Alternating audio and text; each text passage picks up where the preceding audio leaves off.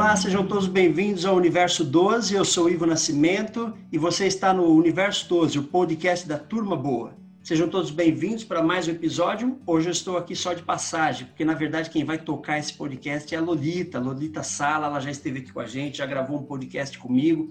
Se você não ouviu ainda, procura aqui na nossa listagem, você vai encontrar uma conversa que eu tive com a Lolita, muito interessante por sinal. Mas hoje a Lolita veio aqui me ajudar e ela vai bater um papo com a Helenilva, outra pessoa muito interessante da nossa turma, que tem muito para contar, muito para trazer para a gente. Então, é com você, Lolita, é com você, Lenilva, sejam muito bem-vindas ao Universo 12. A turma que está nos escutando, que vocês aproveitem esse podcast, que seja uma, um papo muito legal. Lolita, muito obrigado por sua ajuda. Lenilva, seja muito bem-vinda e é com vocês. Obrigada, Ivo. Obrigada pelo convite para fazer essa entrevista com a Helenilva. A Helenilva é uma guerreira, ela é uma, uma militante já de muito tempo. E bem-vindo todo mundo ao podcast. Bem-vinda, Helenilva. Um prazer, Lolita. Obrigada. Obrigada aí pela militante guerreira. A gente faz o possível, né? Um esforço danado, ainda mais agora nesses últimos dias. Tem sido cansativo, mas a gente se esforça. Espero Helen... que vale a pena. A Helenilva é de Tocantins, o estado caçulinha do Brasil, é o estado mais novo que tem no Brasil. Justamente. Querida, Conta pra gente um pouco sobre você, é, quem você é, o que, que você faz, como que é a sua militância. Eu sou Helenilva, mais velha de uma família de sete irmãos, cinco irmãs no momento, perdi os meus dois irmãos que eram do meio e o caçula num acidente. Moro em Palmas, Tocantins, mas sou do interior do Tocantins ah, povoado, nasci num povoadozinho, até hoje lá ainda é povoado. Vou lá de vez em quando, é vizinho aqui do, é, da cidade.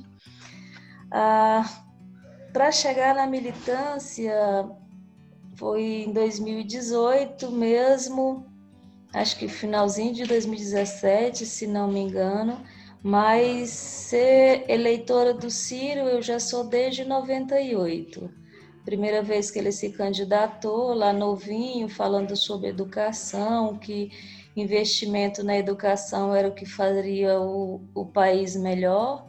Então, isso foi o que me encantou na voz dele. Eu sempre, é, nessa época eu tinha, acho que se eu não me engano, acho que 17 anos, era a minha segunda eleição, a primeira tinha sido para prefeito, e eu sempre gostei muito de política, né? Na, na primeira vez já candidato a prefeito, eu já estava lá fazendo militância para candidato. E aí para ele não foi diferente, só que aí lá na minha casa era só eu, os outros tudo era Fernando Henrique. Meu pai e minha mãe dizendo por que, que eu votava nele. E eu tentei explicar, mas não adiantou não. Votaram Fernando Henrique e eu voltei Ciro Gomes. Desde lá, desde quando ele se candidatava, eu votava nele. É tanto que a minha escolha sempre foi por candidato da educação, que eu cheguei a votar no Cristóvão Buarque, justamente por, por causa da educação, né, que ele defendia a bandeira da educação. E aí, na militância, eu recebi um convite de links de grupo do Ciro Gomes, eu já fazia militância no, no Facebook, o meu Facebook, mas era só é, política, a coisa mais difícil era colocar alguma coisa sobre é, a minha vida pessoal mesmo, mas era só política. Aí eu recebi um convite do WhatsApp e comecei a fazer no WhatsApp também. Na época da eleição, eu cheguei a ter mais de 100, mais de 100 grupos, tanto cirista como mistos, como só ciristas e petistas, só ciristas e bolsomínios. Era muito engraçado. Aí a gente, é, ali eu já fui vendo que precisava abrir grupos, eu comecei a abrir uma página para o Ciro, no lá Tocantins com o Ciro tem a página para gente.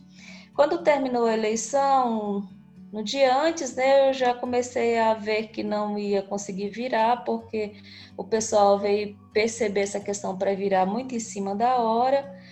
Aí, é, no dia antes, eu já não consegui quase nem dormir, de tanto preocupada. No dia da eleição, terminou a eleição, eu chorei.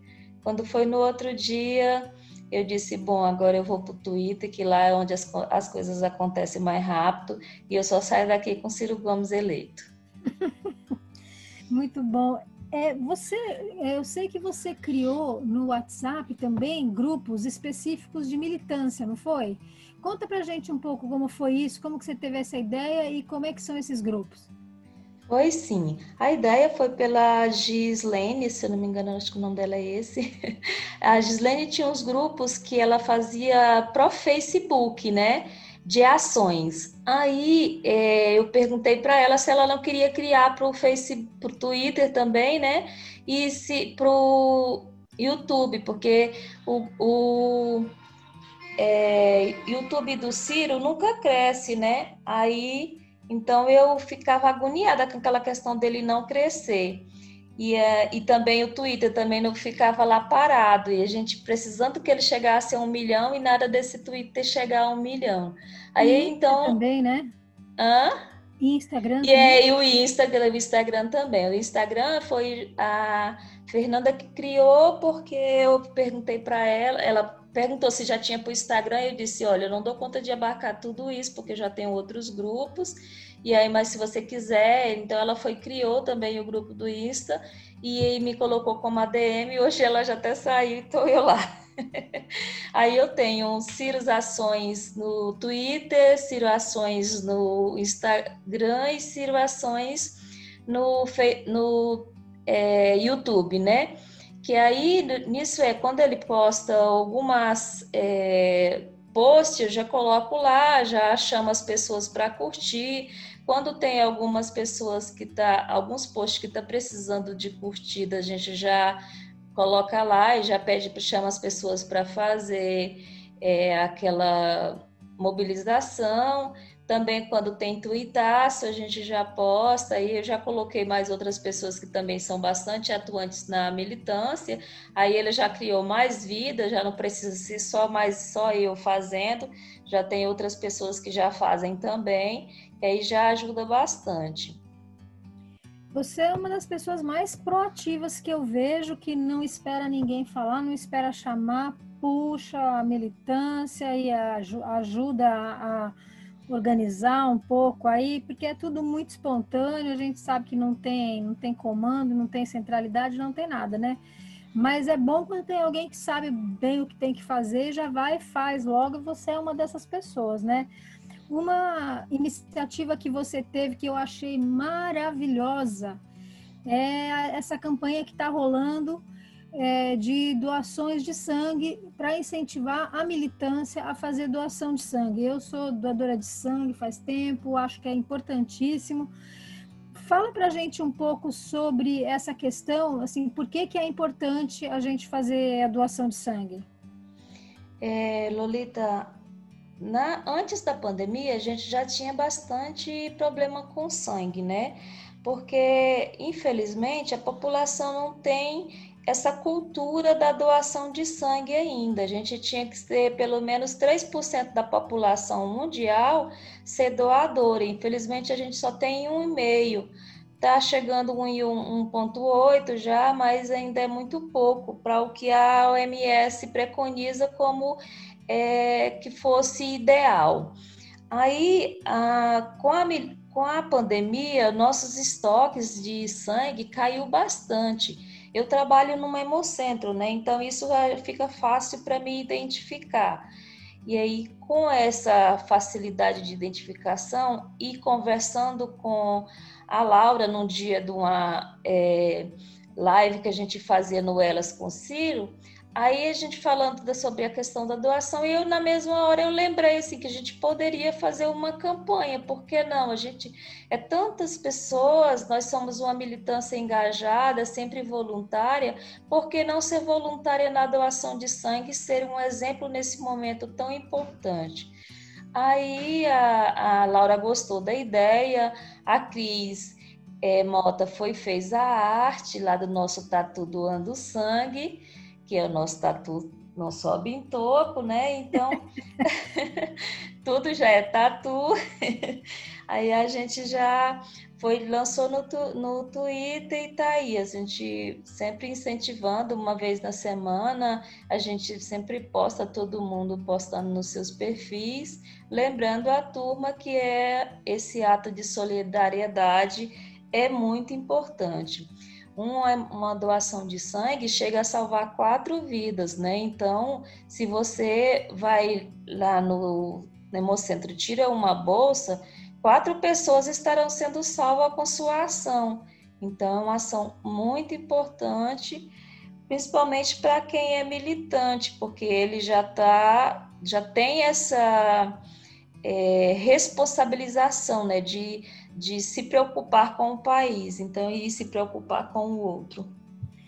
Helenilva, para quem nunca doou sangue, explica assim, leva muito tempo, é difícil, dói, como é que é? Doer dói, né? Porque afinal é uma picada, mas o pessoal gosta de dizer assim, uma picadinha de, é, de a, a, uma picadinha de agulhazinha ou de formiga, mas eles gostam de dizer, meu telefone tocando aqui atrapalhando. É, mas aí é, não é essas dores tão insuportáveis. Para quem tem medo de agulha, a gente sempre diz: olha para o outro lado e não é, não fica observando o movimento.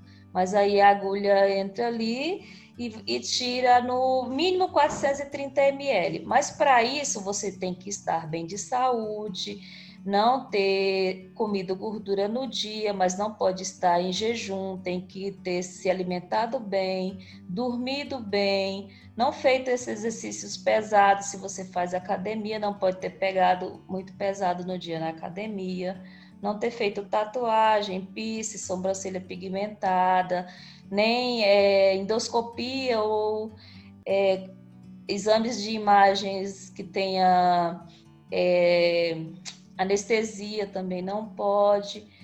Aí, com todos esses pré-requisitos, ela vai no hemocentro com documento oficial com foto. No momento, os hemocentros estão, a maioria, atendendo por horário agendado para poder evitar aglomeração, né? Então, você é, liga para o Hemocentro mais próximo da sua casa, agenda com eles um horário e aí vai ao Hemocentro com um documento oficial com foto, faz uma pré-triagem, que é um testezinho no dedo com aquela agulhazinha para verificar se você tem diabetes ou se tua seu ferro está ok. Se tiver ok, você passa para a triagista, que é a enfermeira que te faz algumas perguntas. Algumas são bem cabeludas, mas você tem que responder sinceramente, porque você tem que lembrar naquele momento que você vai estar salvando vidas. Se você mentir, você não vai salvar vidas, né? Você vai é, prejudicar a vida de quem está debilitado, que vai estar recebendo essa doação. Passando pela triagista, você vai para o estado da coleta, que você vai tirar no mínimo 430 ml, dependendo do teu peso. Ele é verificado aquela questão do IMC do mesmo jeito da nutricionista, aí verifica a altura e peso e aí divide e vê a questão de quantos, quantos ml da bolsa vai tirar. No máximo são 462. Aí terminou a doação, você vai lanchar, porque você precisa o mais rápido possível repor o que foi tirado de você. A bolsa ali termina, ela vai verificar todos os é, testes de virologia para verificar se a sua bolsa está ok. Se a bolsa estiver ok, ela é liberada para a transfusão. Olha, vou dar meu depoimento não para mim não doeu nada. É uma picadinha de agulha, pelo amor de Deus. E todo mundo que já fez um exame de sangue na vida sabe que é aquela agulhadinha, enfim, entendeu? Assim, sinceramente, se, se tiver doendo, aí é bom você, a pessoa que tiver doendo realmente precisaria descobrir a causa, porque não Isso. é o, o, normal, não é, é é como fazer um exame de sangue. Você tira um pouquinho e pronto. Isso, justamente. Um a diferença é que você vai tirar um pouquinho a mais eu não sei como é nos outros endereços, mas aqui em São Paulo, na capital, o lanchinho que eles dão é bem legal.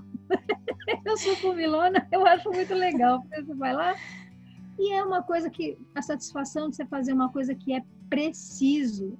Assim, o mundo não pode existir sem as pessoas doarem sangue. A gente vai lá, cumpre a obrigação, é rapidinho, as mulheres é no máximo três vezes por ano e tá tudo certo. O, o problema do podcast, sabe qual que é, Helena? É que passa uhum. rápido para chuchu, por incrível que pareça, nós já estamos nos encaminhando para os finalmente. Eita, mas é rápido. É, é muito rápido. Passa rápido. Conversar é sempre muito bom, né? É. Então, olha, a gente tem assim umas perguntas que são feitas é, regularmente nesse podcast aqui, Universo 12, né? E uhum. eu queria saber assim, se você pudesse mandar um recado de incentivo e orientação para a militância da turma boa, turma maravilhosa, é, o que você diria? Nesse momento de pós-eleições, eu gostaria de pedir calma. É, reflitam, façam é, as perguntas do que o Ciro sempre. Lembrem sempre do que ele gostaria de não ver em nós, porque ele sempre diz que ele não gosta de, não quer ser um mito, ele não quer ser idolatrado, ele não quer que as pessoas briguem por causa dele. Então, é, o que eu mais pediria nesse momento era calma. Está muito agitado o Twitter, o Facebook, tá umas, uma zoeira. Tem aquele barulheira, aquela barulha todinha que a gente não consegue nem compreender de que tanto estão falando. Aí, então, eu, uma coisa que eu sempre faço, que quando eu estou muito nervosa, que eu vejo um post muito que me irrita muito, eu saio de lá, vou fazer outras coisas. Depois, se eu ver que eu voltar ainda, ainda vejo que aquela, aquela pessoa merece uma resposta, aí eu vou responder. Mas eu vou responder com toda a calma possível para não xingar, não descer ao nível de quem está falando comigo e não fazer fiuras igual bolsominions que a gente sempre é, reclamou. E tem algumas pessoas, infelizmente, fazendo isso e isso acaba refletindo nos demais, que são muito mais gente fazendo o bem, mas acaba refletindo nos que está fazendo bem e as pessoas só enxergam os que estão tá fazendo a, essa militância tóxica desse jeito. E nós nunca fomos assim. Nós fomos uma militância que até recebemos elogios dos, é, dos entrevistadores do Ciro, da, da imprensa, inclusive, dizendo que nós era uma turma muito coesa, que sabíamos ouvir, que sabíamos dialogar. Eu espero que isso volte a acontecer. Isso mesmo, isso mesmo. Nossa, isso aqui passa muito rápido, Helenilva. Olha só, para finalizar, já estamos nos finalmente. É, todo mundo que vem aqui no, no podcast Universo 12, a pergunta é sempre a mesma para finalizar. Gostaria que você deixasse duas mensagens. O que você espera para 2022? E um conselho, se você pudesse. Imagina que você está mandando uma mensagem para o Ciro Gomes se você pudesse mandar um conselho, uma mensagem para o Ciro, o que você diria para ele agora? É, para 2022, espero o Ciro presidente. Para isso, eu gostaria de ver o Ciro de 98. Só isso. Só isso? Só isso. Ele então, vai entender. Então, tá bom, muito bom. Olha, Quero agradecer mais uma vez, maravilhoso falar com você. Eu sou sua fã porque eu vejo você o tempo inteiro, você é direto e reto, maravilhoso mesmo. Vou... Você sabe, sou parceirona, o que você chamar, tamo junto. Aprendi tô... com o Orson. Aprendi Orson. com o Orson, tô com saudade ah. dele. Não sei por onde ele anda por aí, mas um abraço para ele. Pois é, menina. E amanhã eu tô com o horário agendado. Amanhã é meu dia de doar sangue. De três em três meses, estou com o horário agendado. Parabéns. E é rapidinho. Inclusive, inclusive, eu até conversei com a moça lá que eu não podia é, precisar que momento eu chego lá, porque eu vou primeiro no médico, depois doar sangue, na, é, praticamente na mesma rua. E uhum. ela falou: uhum. não, tudo bem, já está avisado, você chega na hora que você conseguir. Ou seja, que essa coisa de agendar também é Isso. negociável, sabe? É Isso. negociável, depende do, do, do, tipo de hemocentro, às vezes é muito grande, ou às uhum. vezes é uma uhum. coisa que você consegue conversar. Então, quero reforçar o convite para o pessoal, turma boa, né? Vamos mostrar que a turma boa também ajuda nessa parte aí, é super importante. Não tem como ter o atendimento à Covid sem a doação de sangue. Então, essas para mim já são as minhas palavras finais. E eu abro para você, Lenilva. Agora dá as suas palavras finais aí e a gente já encerra. Tá bom, querida? E obrigada mais uma vez. De nada, Lolita. Obrigada a você. Obrigada ao Ivo. Parabéns pela iniciativa, muito boa. É, parabéns por fazer a turma se conhecer melhor. E para a militância, eu gostaria de reforçar esse pedido de doação de sangue, porque nesse momento da pandemia tem muito mais gente precisando. Se a gente já tinha a demanda muito alta antes, agora ela simplesmente triplicou. Então, faça esse gesto de amor, é, doe e poste nas redes, porque a partir do momento que você posta, você incentiva outra pessoa a fazer o que você está fazendo. Muito bom. Obrigada, então, gente. Olha, obrigada a quem estava aqui ouvindo o nosso podcast e em breve teremos mais. Um abração para todo mundo. Like a bird on a tree. I'm just sitting here